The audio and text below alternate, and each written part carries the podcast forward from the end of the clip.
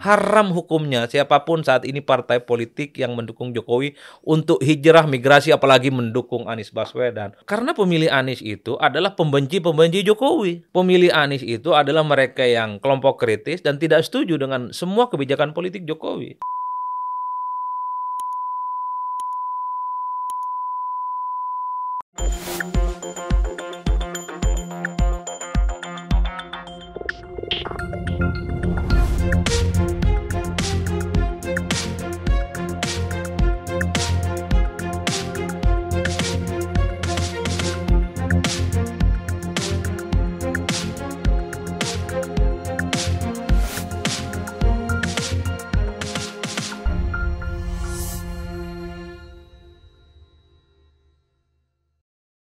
Bismillahirrahmanirrahim. Assalamualaikum warahmatullahi wabarakatuh.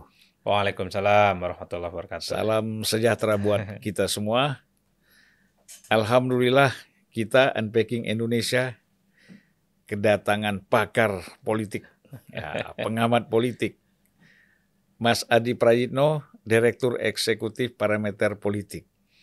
Siap, Alhamdulillah. Terima kasih Bang undangannya. Gimana melihat situasi politik sekarang ini?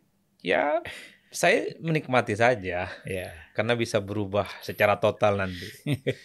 ini kan belum ada ujian yang sesungguhnya, Bang. Ya, apalagi kalau kita lihat nih koalisi belum ada yang terbentuk ya. ya.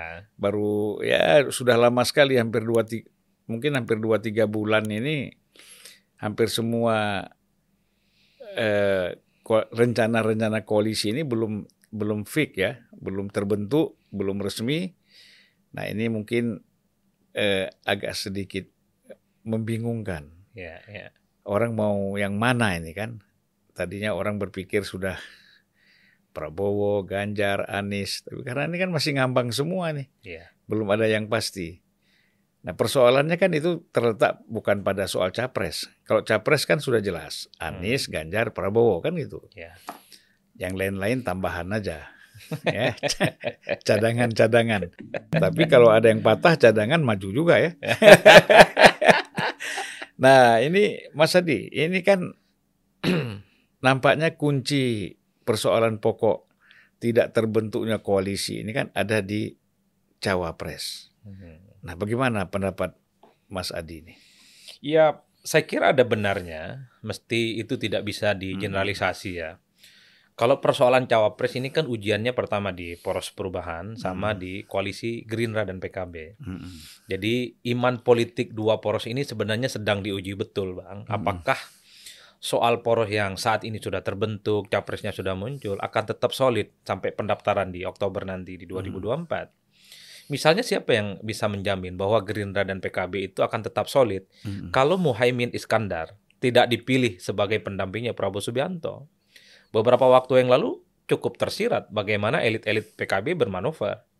Muhaimin akan berkoalisi dengan siapa pun yang bisa memastikan Muhaimin bisa maju di Pilpres. Tak terkecuali dengan poros perubahan Anies Baswedan. Kan itu yang disampaikan. Hmm. Ini kan sebenarnya satu statement politik yang cukup intimidatif. Hmm. Bahwa sekalipun KIB, sorry maksud saya sekalipun PKB dengan Gerindra itu saat ini bikin fakta integritas tapi bukan berarti sampai Oktober pendaftaran KPU iman politik mereka tetap konsisten, tidak ada hmm. jaminan. Hmm. Hmm. Ini kali yang keberapa bagi Muhaimin Iskandar untuk bisa maju Pilpres.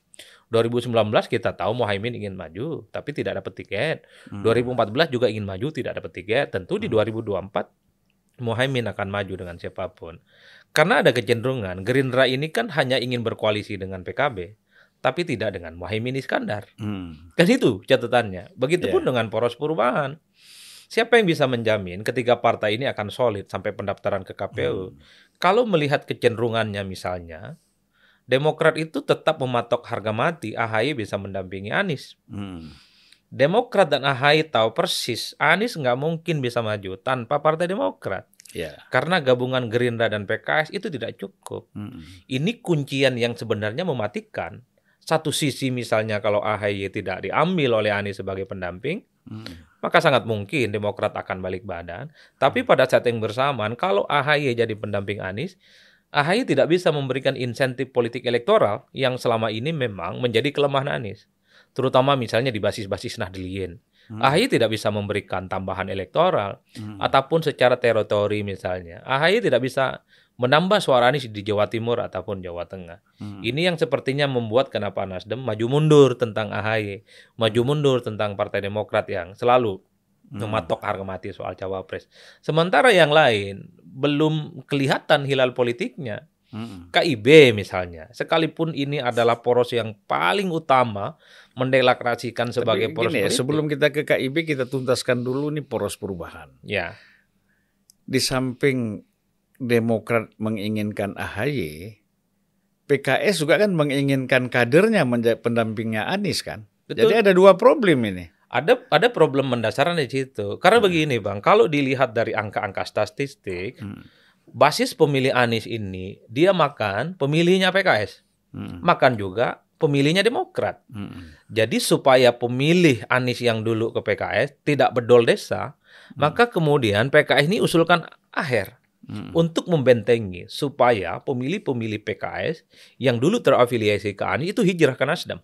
Hmm. Begitupun dengan Demokrat, kalau AHY tidak bisa maju, bukan tidak mungkin pemilih AHY dari dulu yang kelompok-kelompok kritis itu migrasi dan pindah kepada Nasdem. Hmm. Karena yang diuntungkan dari deklarasi Anies itu Nasdem, bukan PKS ataupun Partai Demokrat. Hmm.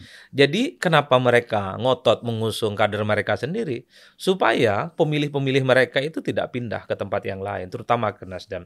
Ini hmm. repot ketiga partai ini. Belum lagi pada level narasi politik narasinya perubahan, tapi publik tak satu pun bisa menangkap apa yang disebut dengan perubahan. Hmm. Di berbagai kesempatan kan sering ngomong, coba sekali-kali Anies tampil ke publik bilang sebagai poros perubahan, Anies akan mengevaluasi secara total apa yang sudah dilakukan oleh Jokowi selama 10 periode. Hmm.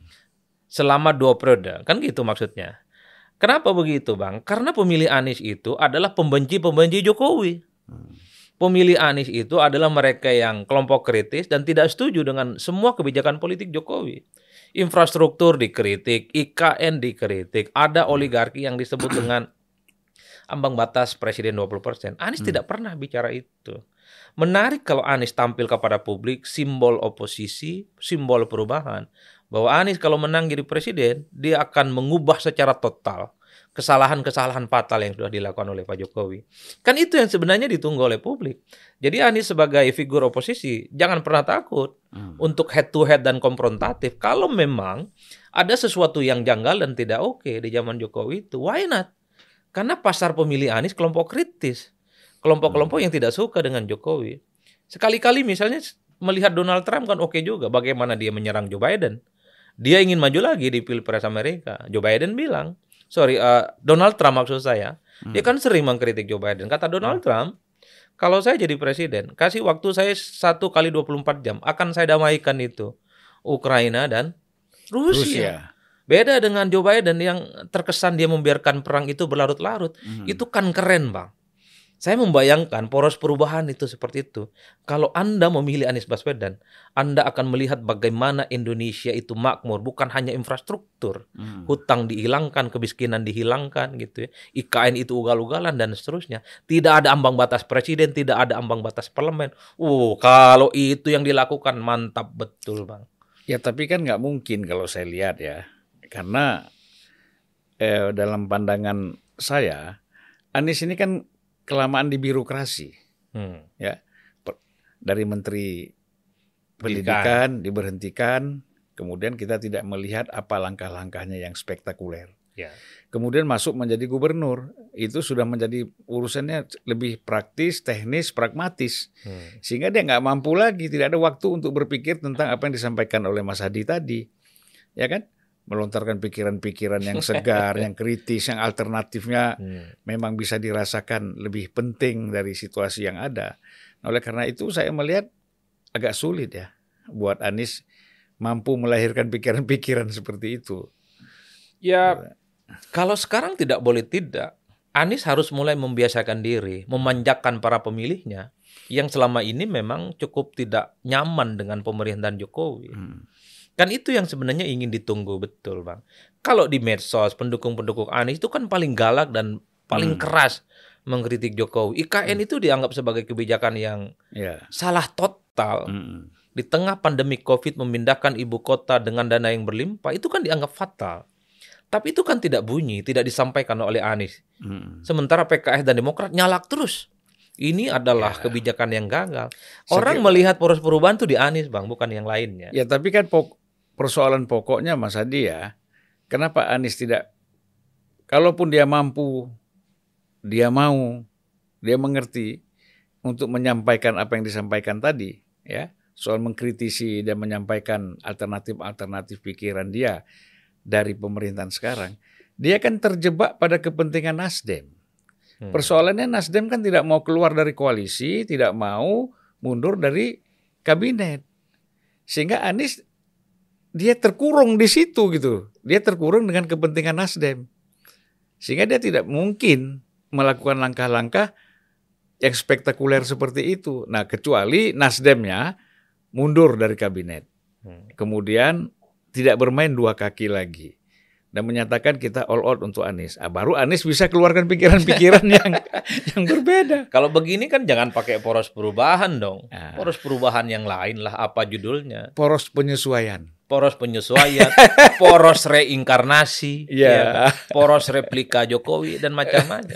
Karena kalau bicara suasana hati Nasdem kan sering kita dengar. Yeah Jokowi bahagia, Nasdem bahagia. Hmm. Sementara capresnya adalah orang yang selama ini tidak pernah bahagia dengan Jokowi gitu yeah. loh.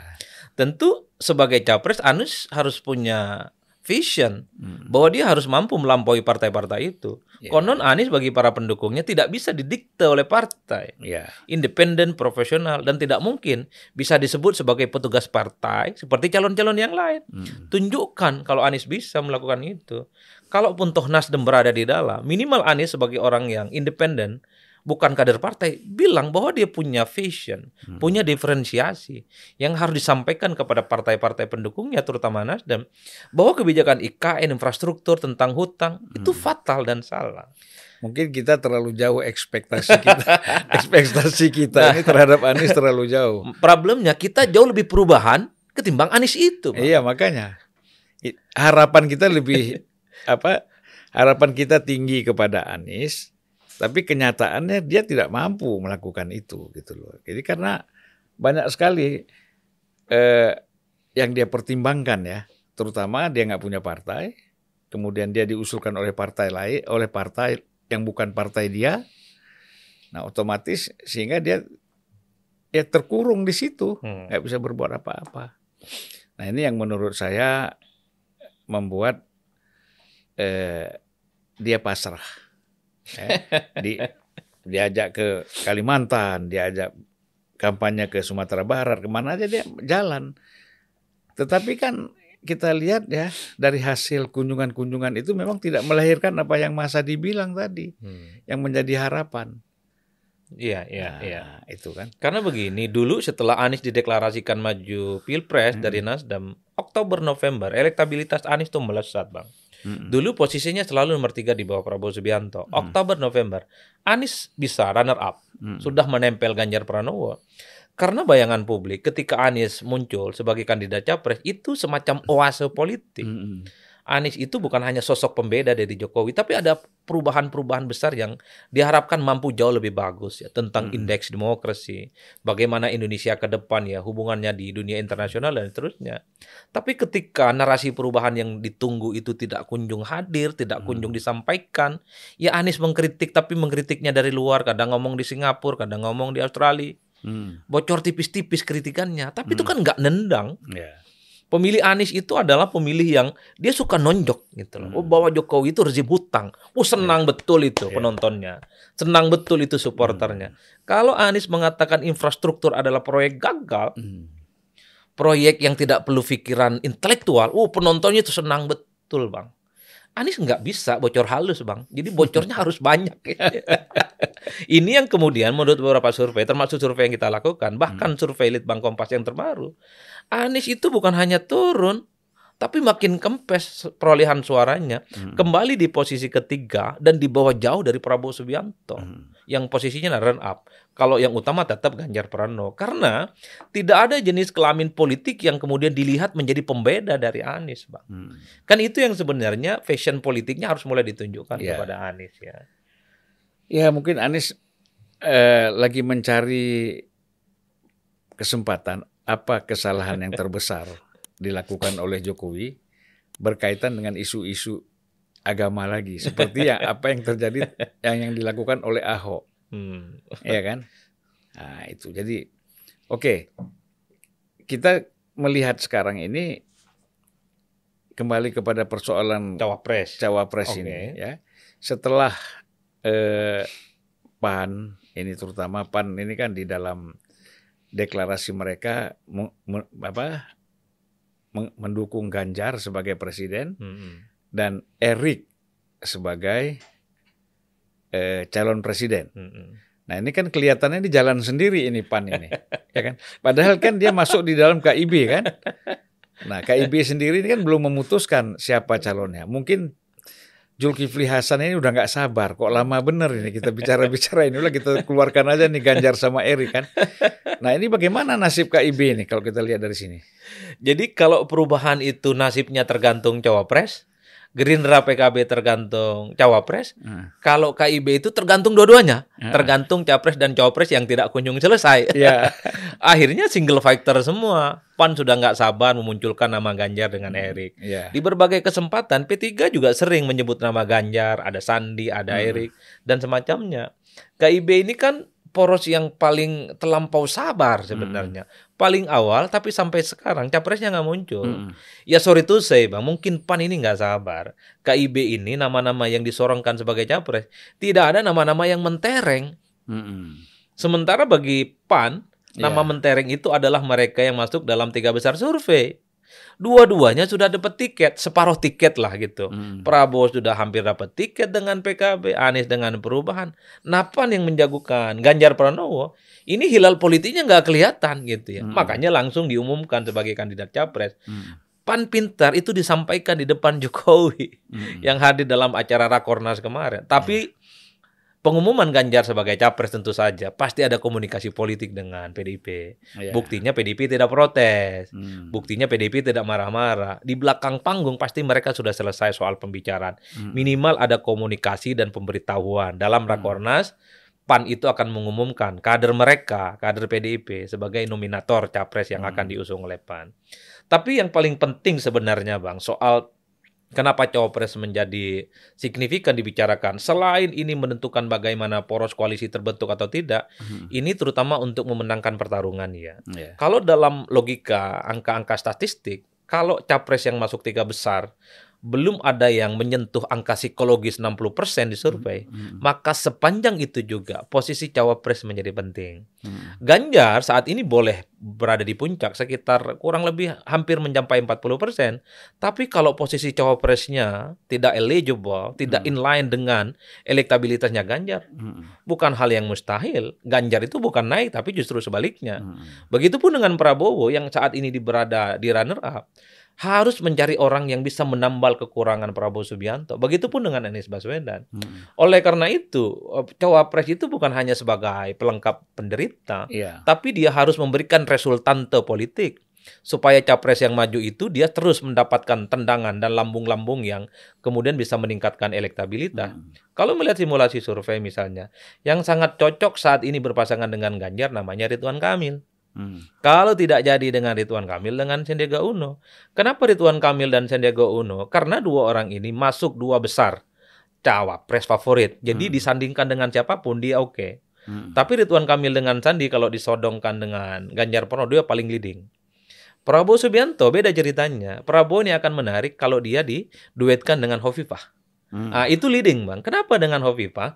Selama ini basis teritori kelemahan nggak apa namanya Prabowo Subianto itu kan di Jawa Timur. Mm. Dua kali Pilpres, Jawa Timur itu kan menjadi kuburan politiknya Prabowo. Mm. Yang kedua, Hovifah itu dianggap mengonsolidasi kekuatan politik Nahdliyin. Mm. Jadi NU yang selama ini tidak ke Prabowo lebih ke Jokowi diharapkan kalau bergandengan dengan Hovifah, Mm. maka migrasi politik orang NU itu ke Prabowo Subianto. Dan yang penting kenapa Hovifah itu menjadi buruan cawapres ya, Mm. karena Hovifah dianggap merupakan representasi dari kelompok politik perempuan. Mm. Tiga variabel ini yang kemudian menjelaskan kenapa Prabowo dulu sempat sounding dan berbicara dengan Hovifah ya. soal kemungkinan mereka bisa berduet, bukan Muhaimin Iskandar. Hmm. Nah ini yang kemudian agak rumit. Satu sisi Prabowo sedang cari cawapres yang bisa memperkuat Jawa Timur dan Hmm. NU, tapi bukan Muhaimin jawabannya. Sementara pada saat yang bersamaan Prabowo juga butuh satu partai untuk menggenapi Hmm. ambang batas presiden 20%. Begitupun dengan Anies, Bang. Anies ini tidak punya menu cawapres yang saya kira terlampau bebas.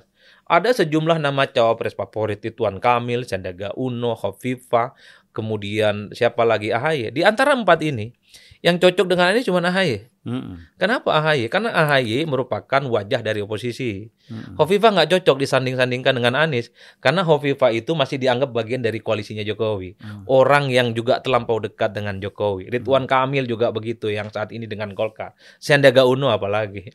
Jadi Anies ini tidak punya menu politik yang cukup banyak sebenarnya untuk mencari pendamping. Hmm. Satu-satunya yang realistis memang the one and only, nggak ada pilihan lagi. Adalah AHY. Hmm. Agus Harimurti Yudhoyono, Hmm. bukan Hovifa ataupun yang lainnya. Nah ini yang soal kenapa cawapres itu menjadi penting. Satu untuk kepentingan koalisi, yang kedua adalah kepentingan politik elektoral.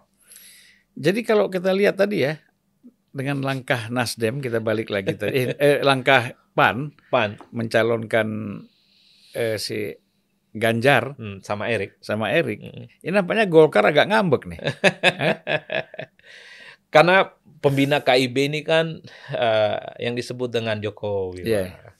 Jadi selama itu dikomunikasikan baik-baik dengan Jokowi, ya saya kira tidak ada soal apa pun. Ya. Saya menduga selama Ganjar dicapreskan, selama itu juga tidak akan ada protes dari Golkar ya. Mm-mm. Karena titik temunya pada Ganjar Pranowo, selain elektabilitasnya tinggi, orang juga tahu Ganjar ini dianggap sebagai replika politiknya Jokowi meski belum kunjung diumumkan oleh PDIP. Mm-mm. Tapi persoalan cawapres ini agak sedikit debatable. Karena kalau bicara tentang cawapres, kenapa harus Erick Thohir?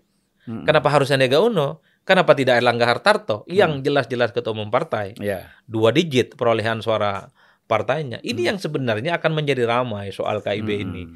Jadi soal Ganjar saya kira tidak akan ada resistensi apa pun dari Golkar. Mereka pasti paham ini adalah uh, orang yang memang paling kuat elektabilitasnya. Tapi sekali lagi Bang, persoalan cawapres pasti akan ramai. Ya. Kenapa Erik? Dia tidak punya partai. Kenapa Sandiaga Uno misalnya dimunculkan juga dari P3?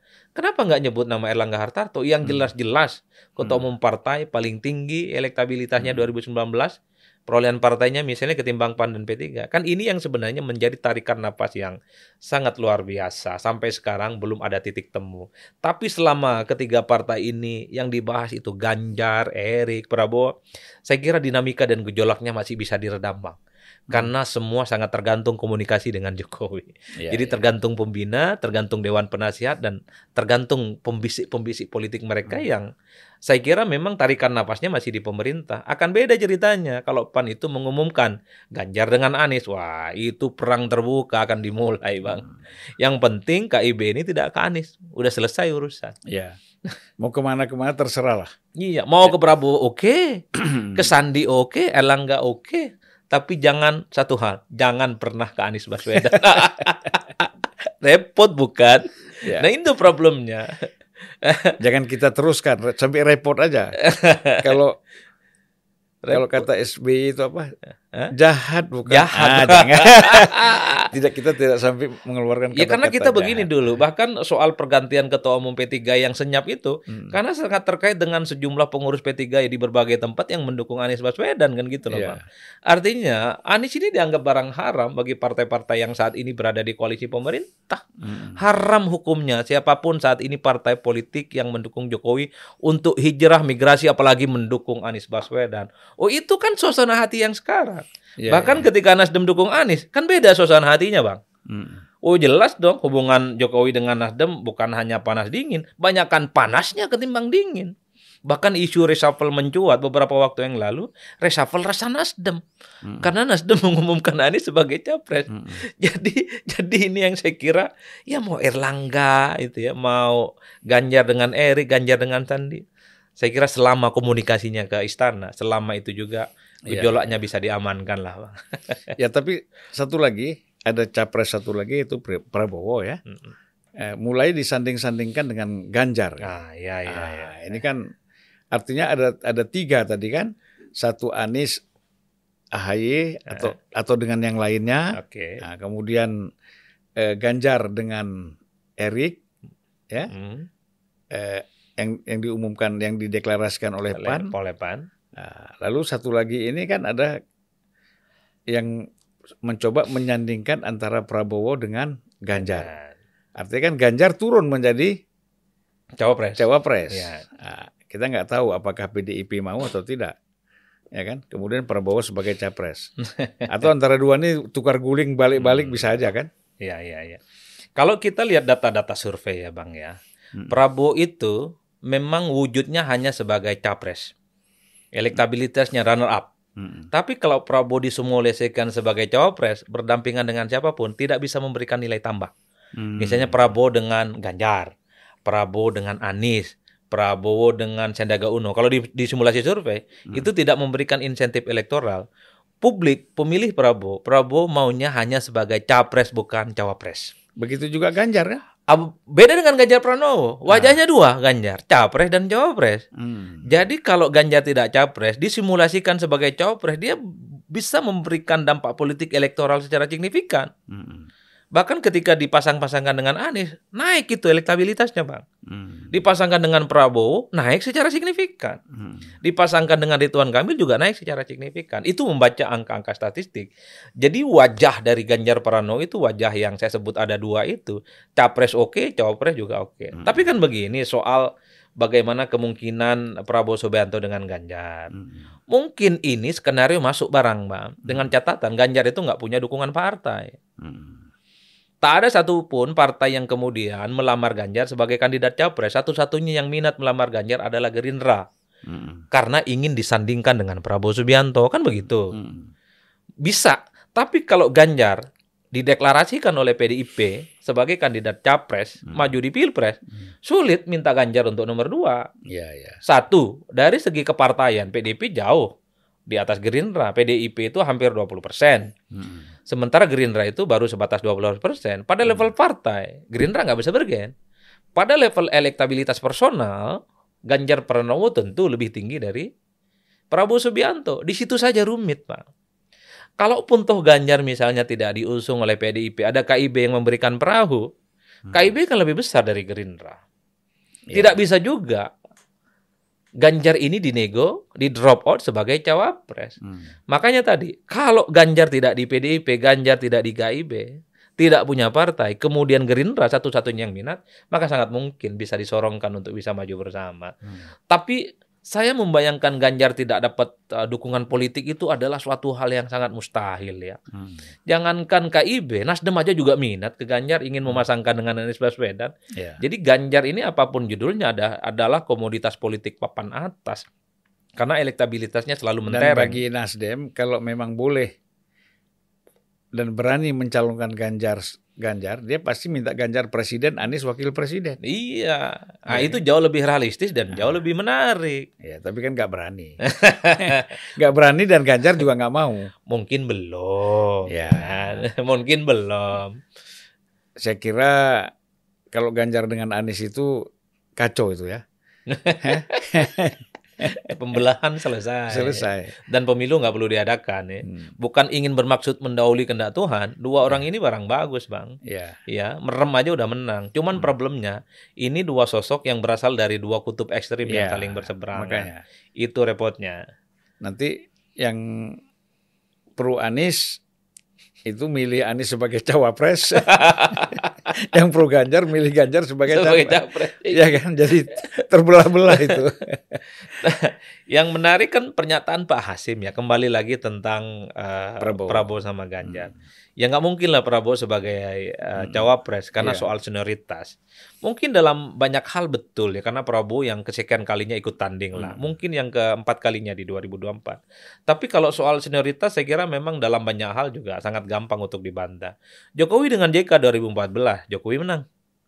Dan Hmm. jelas JK jauh lebih senior. Mm. 2019 Jokowi dengan Kiai Ma'ruf Amin jelas jauh senior Kiai Ma'ruf Amin Hmm. ketimbang Jokowi menang. Jadi soal senior dan nggak junior ini bukan soal faktor elektabilitas yang bisa mengunci kemenangan. Tapi kalau saat itu kan, apalagi pada periode kedua 2019, Jokowi dipasangkan sama siapa saja pasti menang. Apalagi Ma'ruf Amin kan gitu.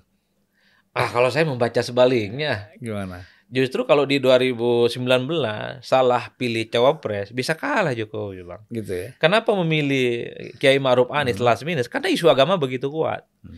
Coba bisa dibayangkan Jokowi itu ya dihadapkan pada satu polarisasi politik yang cukup ekstrim. Hmm. Efek Pilkada Jakarta 2017, Jokowi mendukung Ahok. Saat itulah kemudian di Jok- Jokowi dipersepsikan sebagai pemimpin, sebagai presiden yang dianggap berjarak dengan ulama, tidak didukung oleh ijtima ulama, mengkriminalisasi umat Islam, kan itu yang muncul. Satu-satunya yang bisa menjadi bumper, menolak isu semua, adalah Kiai Maruf Amin yang merupakan representasi politik dari NU. Dan Ketua Majelis Ulama Indonesia. Betul. Kiai Maruf Amin itu bang tidak pernah muncul dalam radar survei apa pun. Jangankan muncul diperbincangkannya pun juga tidak pernah. Iya. Tapi karena kepentingan untuk membendung politik dan isu agama, Kiai Maruf Amin terpaksa dalam tanda kutip ya bisa mendampingi Iya. Jokowi. Semua orang juga Dan tahu menggagalkan Mahfud, Mahfud MD. MD. Iya. Mahfud MD sejam dua jam sebelum deklarasi bersama, eh, semua pendukung Mahfud MD sudah berkumpul. banyak faktor yang mengalahkan Mahfud MD dibandingkan dengan Ma'ruf Oh iya. ya kan Mahfud MD kan maksud istrinya satu ya kan Pak Ma'ruf Amin kan keberaniannya luar biasa itu, Iya, gitu iya, kan. itu kan keberanian dunia akhirat itu kan kalau Pak Ma'ruf Amin ya Iya, dan di periode kedua Jokowi approval ratingnya rendah, Bang. Tingkat kepuasan terhadap kinerja Jokowi rendah. Itu kan resisten kalau Jokowi salah memilih cawapres yang terutama bisa memendung soal isu-isu agama. Hmm. Beda ceritanya dengan SBY 2000 yang terakhir 2000 apa Sembilan- 2009 ya. Orang dulu bilangnya SBY pasangan dengan siapa pun bahkan dengan sendal jepit juga menang. Karena approval ratingnya di atas 60% bang. Maka tidak mengherankan kalau yang dipilih sebagai pendamping SBY itu adalah Budiono? Budiono. Teman sekampung sesama orang Jawa Islamnya juga sama-sama abangan. Iya. jadi variabel Jawa non Jawa nggak masuk variabel Islam nggak Islam nggak masuk. Karena tingkat kepuasan publik terhadap kinerja SBY saat itu di atas rata-rata 65%. Beda dengan Jokowi karena kepuasan publik di bawah 65% saat Dua- itu. pada saat 2014 ya? Iya 2014 maka cawapres itu adalah suatu hal yang menjadi penting bukan seperti yang sebelum-sebelumnya. Hmm. apa yang dicari oleh Jokowi. Variabel soal Islamnya bang yang lemah saat itu. Maka dicarilah sosok tokoh yang kemudian mampu mengonsolidasi kekuatan politik Islam yang selama ini bisa berhadap-hadapan secara diametral dengan pendukungnya Prabowo saat itu. Yang istimewa ulama, dikit-dikit ulama, kriminalisasi anti umat Islam. Hmm. Kan itu sebenarnya kenapa uh, Kiai Maruf Amin menjadi relevan dalam konteks itu. Sekali lagi kalau tingkat kepuasan publiknya rendah itu beda ceritanya soal cawapres. Tapi sebaliknya kalau tingkat kepuasan publiknya tinggi seperti SBY di periode kedua, jadi Islam non Islam menjadi nggak penting. Jawa non Jawa tidak terlampau penting. Islam santri ataupun Islam abangan tidak terlampau penting karena merem saja sudah bisa memenangkan pertarungan. Tapi bisa saja ini nanti ya persoalan Prabowo dengan Ganjar ini bisa bicara dari hati ke hati antara Ibu Mega dengan Pak Prabowo. Ya. Ya kan ini kan bicara dari hati ke hati sebagai sahabat. Saya saya kira ini akan lebih bisa melahirkan satu hal yang tidak kita sangka-sangka.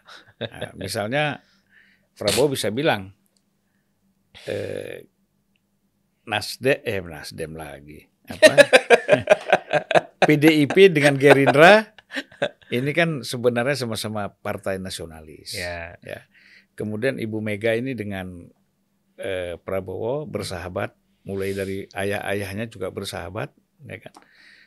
Eh, berada dalam satu pemerintahan yang sama. Hmm. Nah, jadi kalau kita lihat dari sini, bisa saja eh, Prabowo meminta dia sebagai presiden, Eh. kemudian Ganjar sebagai wakil presiden. Eh. Itu satu alasan. Alasan kedua, Prabowo kan dari segi usia dia bilang sudah nggak mungkin lagi 2029 untuk maju lagi sebagai presiden. Inilah tahap terakhir, waktu terakhir dia maju sebagai calon presiden. Kalau Ganjar itu kan masih banyak waktu. Nah, bisa jadi ini negosiasi seperti ini negosiasi batin ya namanya. Nah, kalau negosiasi politik pasti hitungan angka-angka ini nggak masuk. Hmm. Kira-kira gimana nih Mas Adi? Ya bagi saya soal kemungkinan Prabowo dengan Ganjar mungkin ya karena soal komposisi capres dan cawapres ini bang Mm-mm. bukan lagi parameternya menggunakan survei atau suara publik Iya. tapi ini murni selera elit kalau Prabowo Ganjar mau disandingkan Mm-mm. ini kan sebenarnya banyak semak belukar hutan rimba belantara yang harus dibabat bang Hmm. karena satu dari segi elektabilitas misalnya Ganjar itu kan di atas Prabowo Iya. itu tentu tidak mudah untuk ngedrop ya Ganjar yang nomor satu ke nomor dua. Hmm. Kalau betul PDIP mengusung Ganjar, tentu tidak mudah bagi PDIP Hmm. karena secara kepartaian kan lebih kuat dari Gerindra. Hmm. Tapi ini sangat mungkin kalau Prabowo sudah oke dengan Megawati, Megawati juga oke dengan Jokowi. Ketiga orang ini berkumpul dan memutuskan itu saya kira selesai barang. Iya. Karena bagi saya kalau melihat dari jauh salah satu kekuatan politik Ganjar itu ada pada Jokowi. Hmm. Endorsement, dukungan secara tidak langsung yang diberikan ke Jokowi itulah menjadi kekuatan dan magnet Ganjar sampai saat ini. Hmm. Jadi kalau Abang bilang ini politik batin ya sangat mungkin. Karena the end of the day-nya soal kongsi politik, tentang poros politik, tentang soal siapa capres dan cawapres bisa maju. Hmm. Ini elit lah yang bisa memutuskan, Bang. Survei, suara publik ini hanya ornamen-ornamen yang sebenarnya hanya sebatas feedback, memberikan masukan, memberikan input. Hmm. Tapi yang bisa mengeksekusi soal siapa yang bisa maju, tentu Megawati, tentu Prabowo Subianto dan di situ ada Jokowi sebagai presiden. Tidak bisa dilupakan. Kalau Ya. seti- segitiga elit ini berkumpul, sudah main hati, ber, ngerucut misalnya pada Prabowo dengan Ganjar, saya kira selesai. Dan pasangan dua orang ini oke, Bang, karena memiliki pemilih yang tidak saling beririsan. Hmm. Prabowo selama ini lemah di basis-basis pemilihnya Jokowi. Hmm. Ganjar bisa melengkapi itu juga. Misalnya di Jawa Timur Prabowo lemah, bisa dijawab oleh Ganjar Pranowo di Jawa Hmm. Timur. Misalnya Prabowo Subianto lemah di. Jawa Tengah, bisa ditutup oleh Ganjar Pranowo. Iya kan? Sementara basis-basis Prabowo tetap solid di Sumatera, di Banten, di Jawa Barat, di Jakarta, di dan seterusnya di wilayah-wilayah yang selama ini kelompok-kelompok kritis, tetap itu bisa dirawat. Dan Prabowo dia bisa menjadi pagar supaya kelompok-kelompok kritis anti Jokowi itu tidak semuanya ke Anies Baswedan. Hmm. Jadi Prabowo ini bisa menjadi jangkar satu sisi kelompok kritis biar tidak semua ke Anies dan ke Nasdem, Hmm. tapi pada saat yang bersamaan kelompok-kelompok kritis ini bisa diadaptasi dan semakin ditarik ke dalam. Hmm. Karena Prabowo posisinya sebagai menhan dan pembantu Jokowi saat Hmm. ini. Itu yang saya kira keuntungan Prabowo. Jadi dua jangkar, Bang. Jangkar keluar dan jangkar ke dalam. Makanya Hmm. kalau berpasangan dengan Ganjar tentu saling melengkapi. Ini mutual interesting betul ya. Tapi sekali lagi itu menerabas semak belukar ketidakmungkinan itu Iya. apakah bisa dilakukan karena Ganjar dari survei dari segi kepartaian misalnya dari PDI kan relatif dianggap eh, lebih tinggi ya. Betul kata Abang, bagi Prabowo ini adalah the last battle. Hmm. Nah, mungkin ini adalah persembahan terbaik bagi Prabowo Subianto untuk 2024. Hmm. Apalagi kalau saya membaca dari jauh, banyak sekali pendukung Prabowo Subianto itu yang cukup Hmm. meyakini bahwa pernyataan Gus Dur beberapa waktu yang lalu, Prabowo akan menjadi presiden di sisa umurnya yang sudah mulai senior. Hmm. Ah, itu yang dipegang betul sepertinya, Bang. Iya. Dan begitu banyak kejadian, omongan Gus Dur itu terwujud. Bang. Jadi ada kekuatan langit yang sepertinya dipegang betul oleh Hmm. begitu banyak pendukung Prabowo Subianto sampai hari ini bahwa Prabowo diyakini bisa menjadi presiden di 2024. Entah skenario-nya seperti apa. Ya dulu kan dibilang eh, Prabowo itu satrio piningit. Ah, Ah, iya iya. Ya kan? Orang yang tulus, orang Iya. yang sabar itu kan pernyataan Gus Dur kan. Iya. Dan akan menjadi presiden di umur yang sudah senior dan sudah Hmm. tua. Nah, di 2024 Prabowo juga agak sudah mulai senior dan agak sudah kan itu yang dipegang. Politik Iya. itu kan soal keyakinan, Bang. Ada trigger yang kemudian membuat mesin politiknya mau bergerak dan mau melakukan konsolidasi. Maka ketika ada isu yang muncul Hmm. Ganjar dengan Prabowo, banyak yang kemudian muncul. Pak Hasim yang selama ini tidak pernah ngomong politik tiba-tiba ngomong, Pak. Iya. Kan sebenarnya ingin mengamputasi Hmm. supaya orang tidak lagi bicara tentang Ganjar capres, Prabowo itu sebagai cawapres. Hmm. Itu suatu hal yang sangat mustahil juga untuk dilakukan. Iya. Kecuali Ganjar cawapres dia bisa terima. Ah, kan sudah ahlan wasahlan. Iya. Ganjar boleh dengan Prabowo Subianto dari mana pun dengan satu catatan cawapres dan Hmm. bahkan Hasim sangat senang. Hmm. Ahlan wasahlan, welcome ya, Iya, yang bisa menambah daya gedor politik Prabowo Subianto tentu saja. Ya kalau kita lihat begitu ya berarti seandainya Prabowo dan eh, Ganjar ini bersatu, yang kasihan PKB ya, mau ke mana dia ya?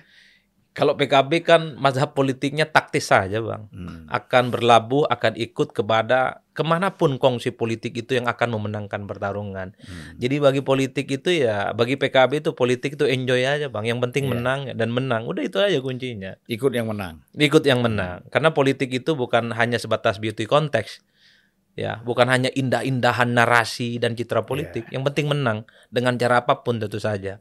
Cara-cara yang masuk akal dan sesuai dengan kaidah demokrasi. Itu hampir falsafah P3 PAN PKB itu hampir sama ya. Betul. Karena kalau bicara tentang Queen dan Kingmaker di 2024 ya hmm. memang tidak dilepaskan dari Megawati Soekarno Putri hmm. Jokowi dan Prabowo. Kalau ketiga elit berkongsi menentukan si capres dan cawapresnya apalagi misalnya Prabowo Ganjar masuk ini barang bang. Jadi pemilu uh, di hmm 2024 14 Februari itu hanya sebatas formalitas sebenarnya. Hmm. Karena sudah bisa dipastikan siapa pemenangnya. Yeah. Ini tentu dengan tidak mau mendahului kehendak Tuhan, Pak. Ya, namanya kita memprediksi gitu ya. Ya, jadi sebenarnya kalau sudah jelas ya kekuatan yang timpang, ya kan? Artinya kan sebenarnya nggak usah pemilu. Tapi karena ada undang-undang, ada konstitusi kita menyatakan pemilu itu harus ada, ya mungkin calon yang satu nggak mau banyak-banyak buang uang lah, ya kan? Dia tidur-tidur aja, pokoknya ya udah kalah, apa boleh buat kan?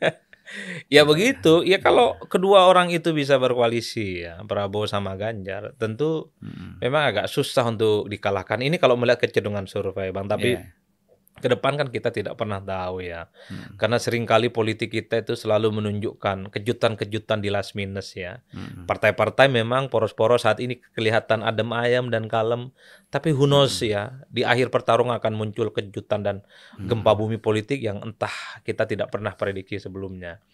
Oleh karena itu ya saya selalu mengatakan bahwa poros politik, capres dan cawapres di yang muncul di survei hmm. selama belum bisa mendaftarkan ke KPU maka selama itu juga poros-poros yang ada ini cukup cair dan bisa meleleh, Bang. Ya berarti akan ada poros baru lagi selain tiga poros itu ya? Iya, sangat mungkin PDIP maju sendiri. Kenapa tidak? Hmm, hmm. Kan ini untuk kontestasi di 2024, tapi rasa-rasanya PDIP maju sendiri sangat tidak ya. mungkin. Yeah. Tidak mungkin ya. Saya justru membayangkan di 2024 hanya ada poros dua dua poros ya hmm. bisa poros kubu pemerintah ngelawan poros perubahan yang ada Anies di situ hmm. atau dua-duanya adalah poros yang selama ini berada di inner circle kekuasaannya Jokowi bisa Ganjar bisa Prabowo bisa Erlangga ataupun Puan Maharani kan itu hmm. saja orang-orang yang diproyeksikan bisa hmm. tampil hmm. untuk maju di 2024 bang jadi cukup dinamis dan cukup cair jadi para pendukung hmm. ini stop dulu euforianya karena nama-nama capres yang muncul ini belum tentu bisa mendaftarkan ke KPU. Ya. Kalau kita melihat undang-undang pemilu, capres itu adalah mereka satu yang sudah didaftarkan hmm. secara resmi oleh partai politik, yang kedua dinyatakan sebagai kontestan dan peserta pemilu. Selama hmm. itu tidak dilakukan oleh KPU, maka selama itu juga tidak boleh satupun yang mengklaim sebagai capres. Bakal cawapres, bakal jadi dan bakal hmm. juga potensial batal. kan itu Bang yang terjadi. ya jadi yang kita lihat kasihan ini kan para pendukung-pendukung yang sekarang sudah cukup euforia ya. Oh iya, hmm. sudah seakan-akan pemilu di depan mata dan akan memenangkan pertarungan. Siapa hmm. yang bisa menjamin Anies itu bisa daftar ke KPU dengan tiga hmm. partai itu? Siapa yang bisa menjamin misalnya Prabowo Subianto bisa daftar dengan KPU dengan mudah? Hmm. Siapa yang bisa menjamin Ganjar Pranowo itu akan mendapatkan tiket pencapresan dan seterusnya dan seterusnya? Ya kan begitu ceritanya Bang. Jadi hmm. nikmati aja proses ini tidak terlampau harus dihadapkan dengan euforia yang selalu berlebihan. Tapi kalau melihat kecenderungannya kubu pemerintah ini ya sangat mungkin bang hmm. untuk bisa maju. Prabowo sangat mungkin karena tidak ada resistensi dan dalam tanda kutip tidak ada gangguan politik untuk menculik partai-partai pendukungnya. Hmm. Begitupun dengan Ganjar gitu ya. Tapi kalau isu perubahan politik ini kan penculik-penculik politiknya banyak bang. Hmm. Misalnya ada isu PKS digembosi, Demokrat digembosi hmm. supaya tidak quorum 20% ambang batas presiden. Ya nggak? Kan begitu, Bang. Nasdem terancam. Nasdem ya sampai saat ini udah hilang isu reshuffle. Tapi kalau poros yang lain kan tidak ada isu penggembosan dan penculikan yeah. politik ya. Penculikan politik itu artinya partainya digembosi. Hmm. KIB nyaman-nyaman saja. Yeah. Gerindra sama PKB nyaman-nyaman saja. PDIP hmm. apalagi sebagai penguasa. Tapi kalau poros perubahan ini paling banyak gosip dan paling banyak ya aura-aura yang kemudian mengaitkan dengan penggembosan-penggembosan yang ada di dalam itu, Hmm. Bang. Banyak yang bilang PKS ini ya hanya sebatas ornamen saja mendukung Anies Baswedan, terutama untuk menyenangi atau untuk mengamankan basis pemilihnya. Nasdem juga begitu sampai sekarang semakin tidak kelihatan jelas mau seperti apa dengan fashion Anies yang dianggap sebagai antitesa. Itu bahasa abang loh ya antitesanya Jokowi. Dia mau ngegempur Jokowi tak enak hati karena Nasdem di dalam. Ya, tapi tidak menggempur Jokowi Anies terlanjur dianggap sebagai simbol perubahan. Ya. la ya mutu walaya kan begitu ceritanya Ya, ya, Bang ya. ini between rock and hard place sangat dilematis Tadi sudah layamutu walayahya Ah. tadi itu adalah sudah penutup itu. Iya, jadi poros perubahan itu bagi saya saat ini adalah poros laya mutu walayah ya. Tidak hidup dan tidak pula mati. Karena tidak jelas jenis kelamin politiknya, Bang. Mau nyerang Nasdem di dalam, mau tidak nyerang Anies adalah simbol perubahan. Iya. Repot ini barang. Eh, Tapi terakhir Bang, ini ada buku bagus Bang. Di pemilu 2024 saya kira cukup Karen Armstrong lah yang menulis buku Berperang Demi Tuhan. Janganlah pemilu kita itu seakan-akan berperang demi Tuhan, Mbak. eh, ini milik orang kita, bukan mau pemilih apa pemimpin agama gitu. Ya, betul. Nah, Jangan diukur dengan agama. Betul. ya kan? Ya, moral-moral secara umum lah. Ya, moral kemudian eh, perilaku itu sifatnya umum, jangan dikaitkan dengan agama. Karena kalau dikaitkan ag- dengan agama, ini saya kira kan semuanya sama, dosa-dosanya sama kan. Iya. Kebaikannya juga sama. Betul, Jadi, betul. jangan dikaitkan lagi ke kadang-kadang orang bicara akhlak orang tapi tidak mengerti yang namanya akhlak itu apa. orang kan kalau dalam agama kan jelas apa itu etika, apa itu akhlak kan. Iya, Nah, iya. Akhlak itu kan di atas etika jauh, Hmm. ya kan? Etika ini kan berlaku pada tempat tertentu, Mm-mm. tetapi akhlak kan berlaku di semua tempat. Misalnya bagi orang Arab itu kalau dipegang kepalanya marah dia. Iya, iya, iya. ya kan? Itu etika. Tapi kalau di barat pegang kepala biasa aja. Emang biasa. Santai itu. ya. Nah, tapi kalau orang mencuri, membunuh ataupun dia menfitnah, ya kan? Iri hati dengki itu kan akhlak. Mm-mm. Artinya di mana pun dia berada itu kan dia tidak berakhlak kan gitu. Nah penyakit-penyakit ini kan ada pada semua figur Ya, ya. gitu loh. Kenapa mesti kita bawa isu-isu agama nggak perlu sebenarnya. Mm-mm. Kecuali kalau kita tidak ada kekuatan lain kecuali memanfaatkan agama sebagai isu politik untuk menarik suara itu lain lagi kan. Ya, ya. Gitu Mas Adi. iya, karena agama itu dalam kondisi alami nggak ada soal, bang. Kita Iya. berbeda dengan yang lain nggak ada soal. Iya. Yang menjadi soal itu kalau diprovokasi dan dibentur-benturkan demi keuntungan pemilu, itu Iya. bahayanya agama. Selama ini kita berkawan dengan siapa aja, bang. Ya, Lintas mazhab, lintas iman, uh, macam-macam. Kita nyaman-nyaman saja. lintas agama.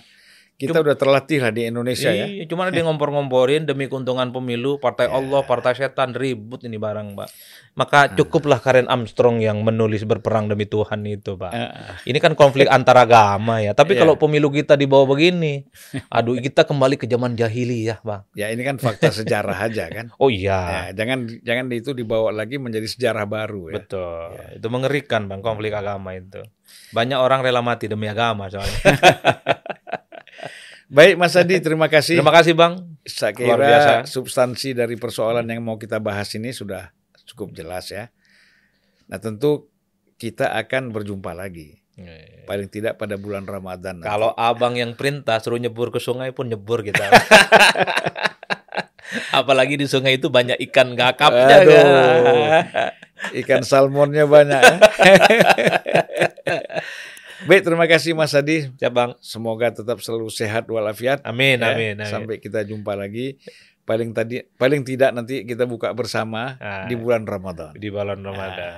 Cocok, Bang. Setuju, Ya. setuju. Assalamualaikum warahmatullahi wabarakatuh. Waalaikumsalam warahmatullahi wabarakatuh.